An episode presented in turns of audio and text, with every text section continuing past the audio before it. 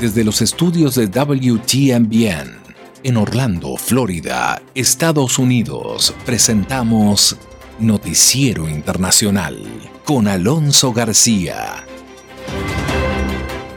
Damos inicio a un nuevo mes aquí en Noticiero Internacional.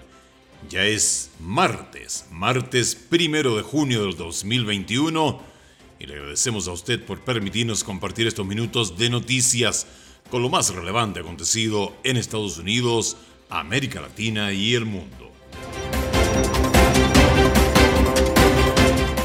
Estos son los titulares de la presente edición. Amazon, el gigante del comercio electrónico, reveló la adquisición de MGM, uno de los estudios más antiguos y célebres de Hollywood. ¿Cómo va a impactar esto la industria del cine y el streaming? Tenemos toda la información y el análisis con Verónica Villafañe. Además, en Estados Unidos, más de 10.000 niños guatemaltecos permanecen en refugios esperando de que algún familiar se aparezca en Estados Unidos. Entre tanto, en China, Pekín rechaza la oferta de Japón de suministrar vacuna COVID a Taiwán. Tenemos un completo reportaje del avance de las vacunaciones en Estados Unidos, algo muy importante si usted vive en la nación norteamericana o piensa viajar a dicho país y aumenta en el mundo el interés por los productos sostenibles. En Alemania, Macron y Merkel piden explicaciones a Estados Unidos sobre acusaciones de espionaje. En China, se hacen filas para vacunarse contra el coronavirus debido a las crecientes restricciones y preocupación por un brote de la variante india del COVID-19. Pekín denuncia a Washington por politización de los orígenes del COVID. También tenemos toda la información desde Italia, cómo se piensa volver a una vida relativamente normal acerca de lo que es el retorno de los turistas. Y esto parece de película. El Pentágono de Estados Unidos prepara un informe acerca de los objetos voladores no identificados. Y por supuesto, en los deportes tenemos a Israel Heredia con toda la información del mundo deportivo.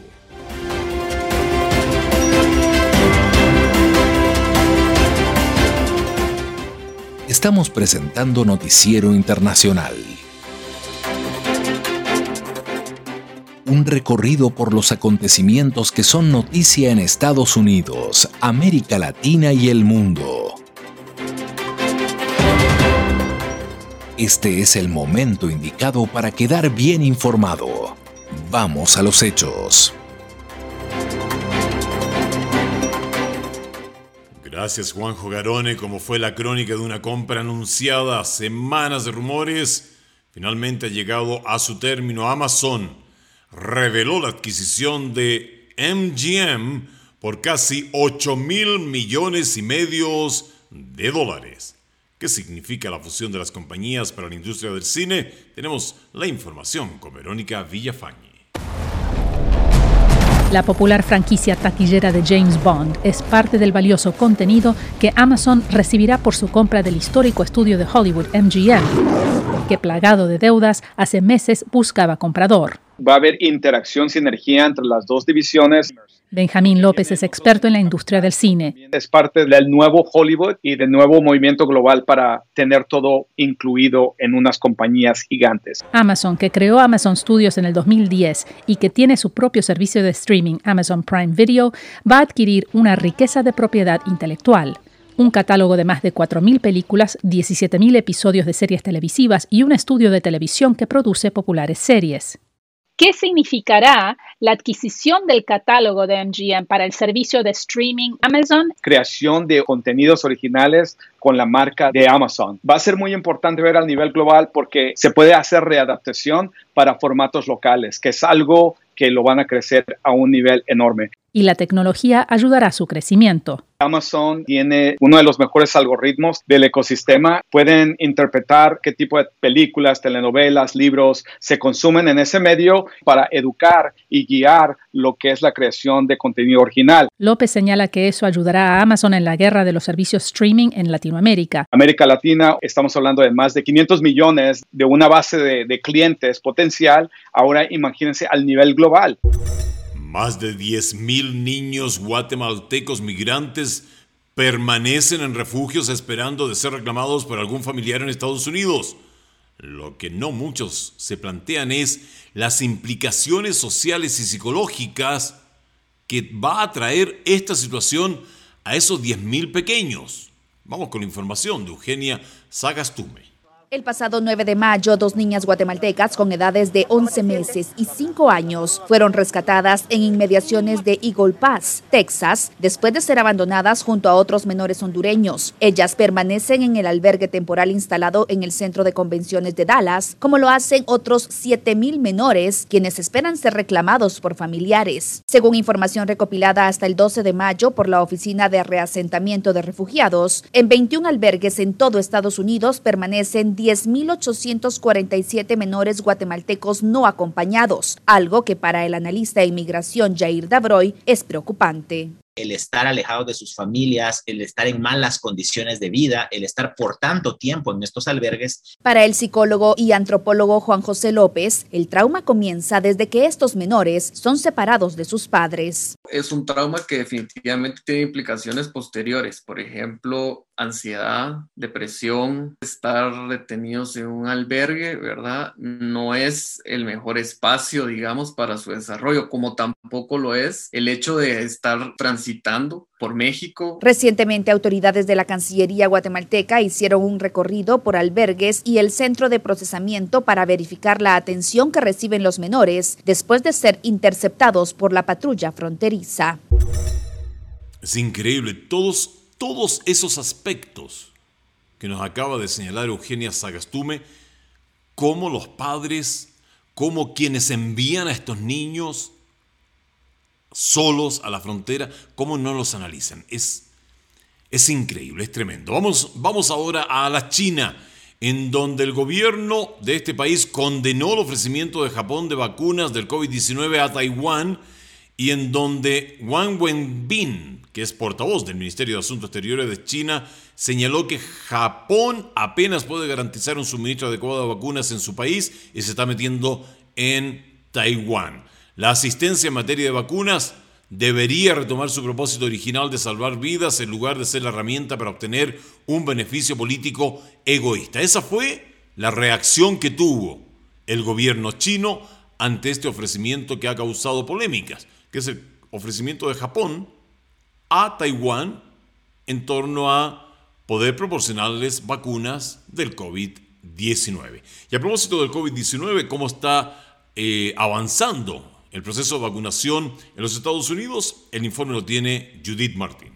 Diferentes autoridades estadounidenses siguen fomentando la vacunación de sus residentes, desde el presidente Joe Biden, pasando por la directora de los Centros para el Control y la Prevención de Enfermedades, doctora Rochelle Walensky, mientras continúan trabajando para concienciar acerca de la importancia de protegerse contra el COVID-19 en áreas rurales y de difícil acceso. El objetivo actual del presidente Joe Biden es lograr que al menos el 70% de la población esté completamente vacunada para el 4 de julio, coincidiendo con el Día de la Independencia de Estados Unidos, una de las mayores festividades del país y que el año pasado tuvo que celebrarse bajo las restrictivas medidas de seguridad por la pandemia del COVID-19. Hoy, con casi un 50% de la población mayor de 12 años completamente vacunada, los frutos empiezan a manifestarse y Estados Unidos ya avanza hacia una vuelta a la normalidad, mientras espera poder celebrar el Día de la Independencia bajo un escenario prácticamente libre de restricciones sanitarias. Según los datos proporcionados por los Centros para el Control y la Prevención de Enfermedades, más de un 40% de la población total ya ha sido completamente vacunada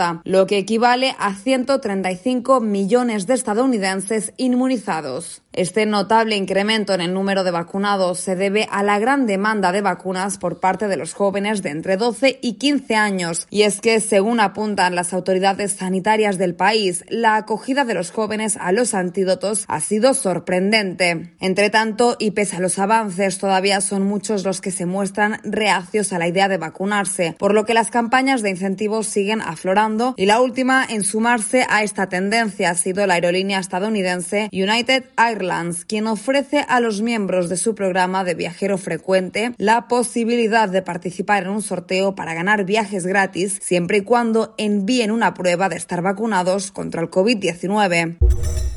En otro ámbito de la noticia, la creciente demanda de productos ecológicos y sostenibles ha creado nuevos mercados importantes, así lo asegura el Instituto Internacional del Desarrollo Sostenible, al tiempo que aumenta el interés de los individuos en este renglón que influiría positivamente en reducir el cambio climático.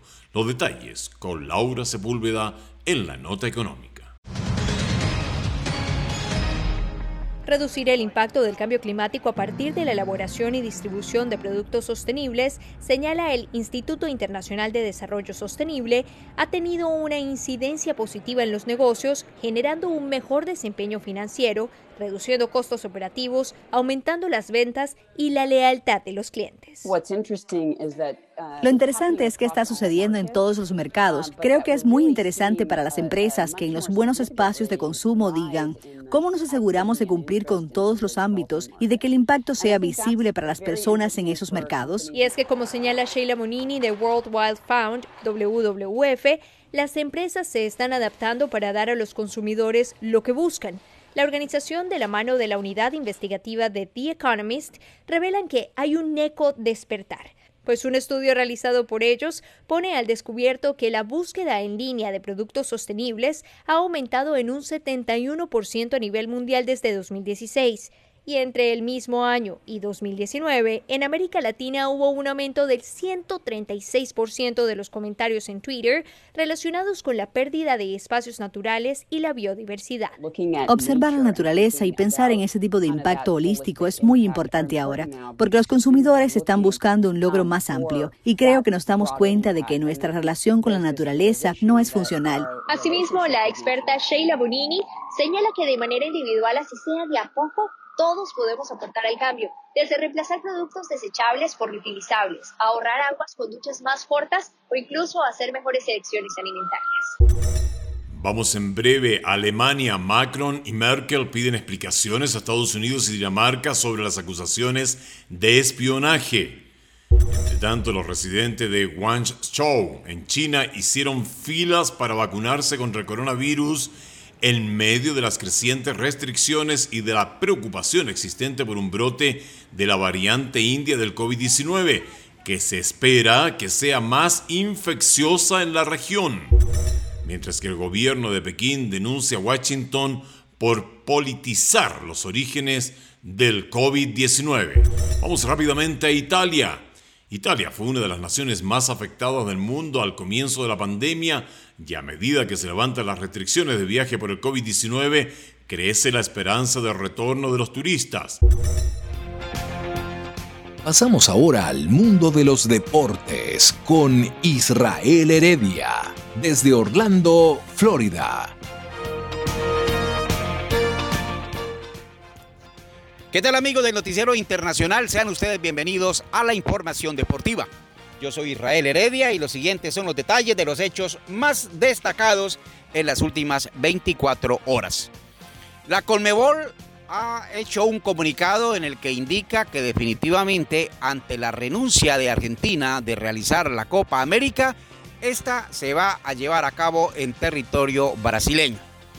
Tal como se había plasmado el fin de semana, el eh, Ministerio de Salud en Argentina ya había indicado que no podía realizar la Copa América porque no era producente, teniendo en cuenta que hasta el momento no se había podido solucionar nada en progreso relacionado con el COVID-19. Inmediatamente las autoridades le dieron el paso para que Brasil fuera la sede y hasta este momento Brasil es la sede de este torneo que ha tenido muchos problemas. Primero se baja a Colombia pidiendo aplazamiento, aplazamiento que no se le otorgó, se le da a Argentina, Argentina dice que sí, luego que no.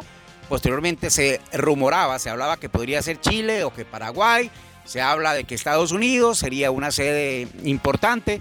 Sin embargo, este lunes, muy tempranito, la Conmebol dice la sede será Brasil. Pero hay un problema y es que Recife ya ha dicho que no ha tenido ninguna comunicación por parte de los miembros de la Federación Brasileña de Fútbol y que tampoco la Conmebol les han anunciado que ellos serían sede, porque dentro de la lista de ciudades que harían la Copa América está Recife. Y Recife ha dicho, nosotros no podemos hacer la Copa América en este momento, no podemos ser sede porque no están dadas las circunstancias para realizarlo. La pregunta del millón, detrás de Recife seguirán cayendo otras sedes que se dieron a conocer tal, como o tales como Sao Paulo o Río de Janeiro. Tremenda situación la que se vive en Brasil, la que vive la Conmebol y la que vive el fútbol suramericano. Hay quienes dicen que no deberían pensarlo más de una vez y dirigirse hacia Estados Unidos para realizarla en diferentes ciudades que tienen alternativas suficientes como para ejecutar este torneo. Ya de hecho, hace unos años se llevó a cabo el centenario de la Copa América y se hizo en Estados Unidos con lujo de detalles.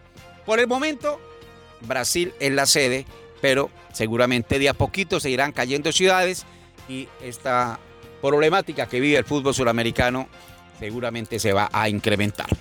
Seguimos hablando de fútbol, ahora pasemos a Colombia porque el técnico Reinaldo Rueda dio eh, rueda de prensa este fin de semana en donde indicaba las razones por las cuales se tomó la decisión de dejar por fuera al número 10 de la selección, por fuera de la convocatoria o la posibilidad de que Javier Rodríguez siguiera dentro de los 23 que estarán participando en los partidos frente a Perú y frente a la selección de Argentina en el marco de la eliminatoria rumbo a Qatar 2022 y también lo bajaron para la Copa América. Resulta que dice Reinaldo Rueda que habló con el propio jugador y le explicó las razones por las cuales lo iba a desconvocar y en donde le indicaba que era por razones médicas, pues los resultados de los exámenes médicos que se recibieron de Everton indicaban que el jugador no estaba totalmente recuperado. Pues bien, hoy ha llegado un comunicado del médico del Everton de Inglaterra en donde indica que el jugador está listo para jugar. La pregunta es, ¿a quién le creemos? ¿A Reinaldo Rueda? ¿A la Federación Colombiana de Fútbol? ¿Al cuerpo médico de la selección? O le creemos al médico del Everton o le creemos a James Rodríguez, que ya ha comenzado luego de su primer comunicado a postear noticias o mensajes que seguramente estarían dando pie para seguir analizando esta situación difícil que pasa hoy por hoy el fútbol colombiano. ¿Por qué digo esto? Porque James Rodríguez ha enviado un mensaje con el que empezó la semana. El astro colombiano olvida su desconvocatoria en Colombia y ahora dice, ¿quién está conmigo? Mm, una muy buena pregunta. Primero fue el comunicado en el que desconoció su desconvocatoria y supuestamente se veía sorprendido por la decisión publicada por la federación. Luego, a pesar de que Rueda dijo que prefería darle el tiempo suficiente para que se recuperara y se pusiera a tono físico y que pudiera adelantar una pretemporada completa con el Everton. Apareció jugando con amigos en su casa, incluso anotando un gol de cabeza. Ahora James empezó la semana con otro mensaje que para muchos tiene la intención de demostrar que estaba para jugar la Copa América. Eso es todo por hoy. Nos volvemos a juntar mañana acá en su radio favorita en una nueva edición de Noticiero Internacional, una producción de la WTMBN. Agradecemos al Broadcasting Board of Governors por el apoyo dado con corresponsales en los diferentes lugares donde ocurren los acontecimientos que son noticia. A nombre de todo el equipo, a nombre de Israel Heredia, a su servidor Alonso García, le deseamos un maravilloso día.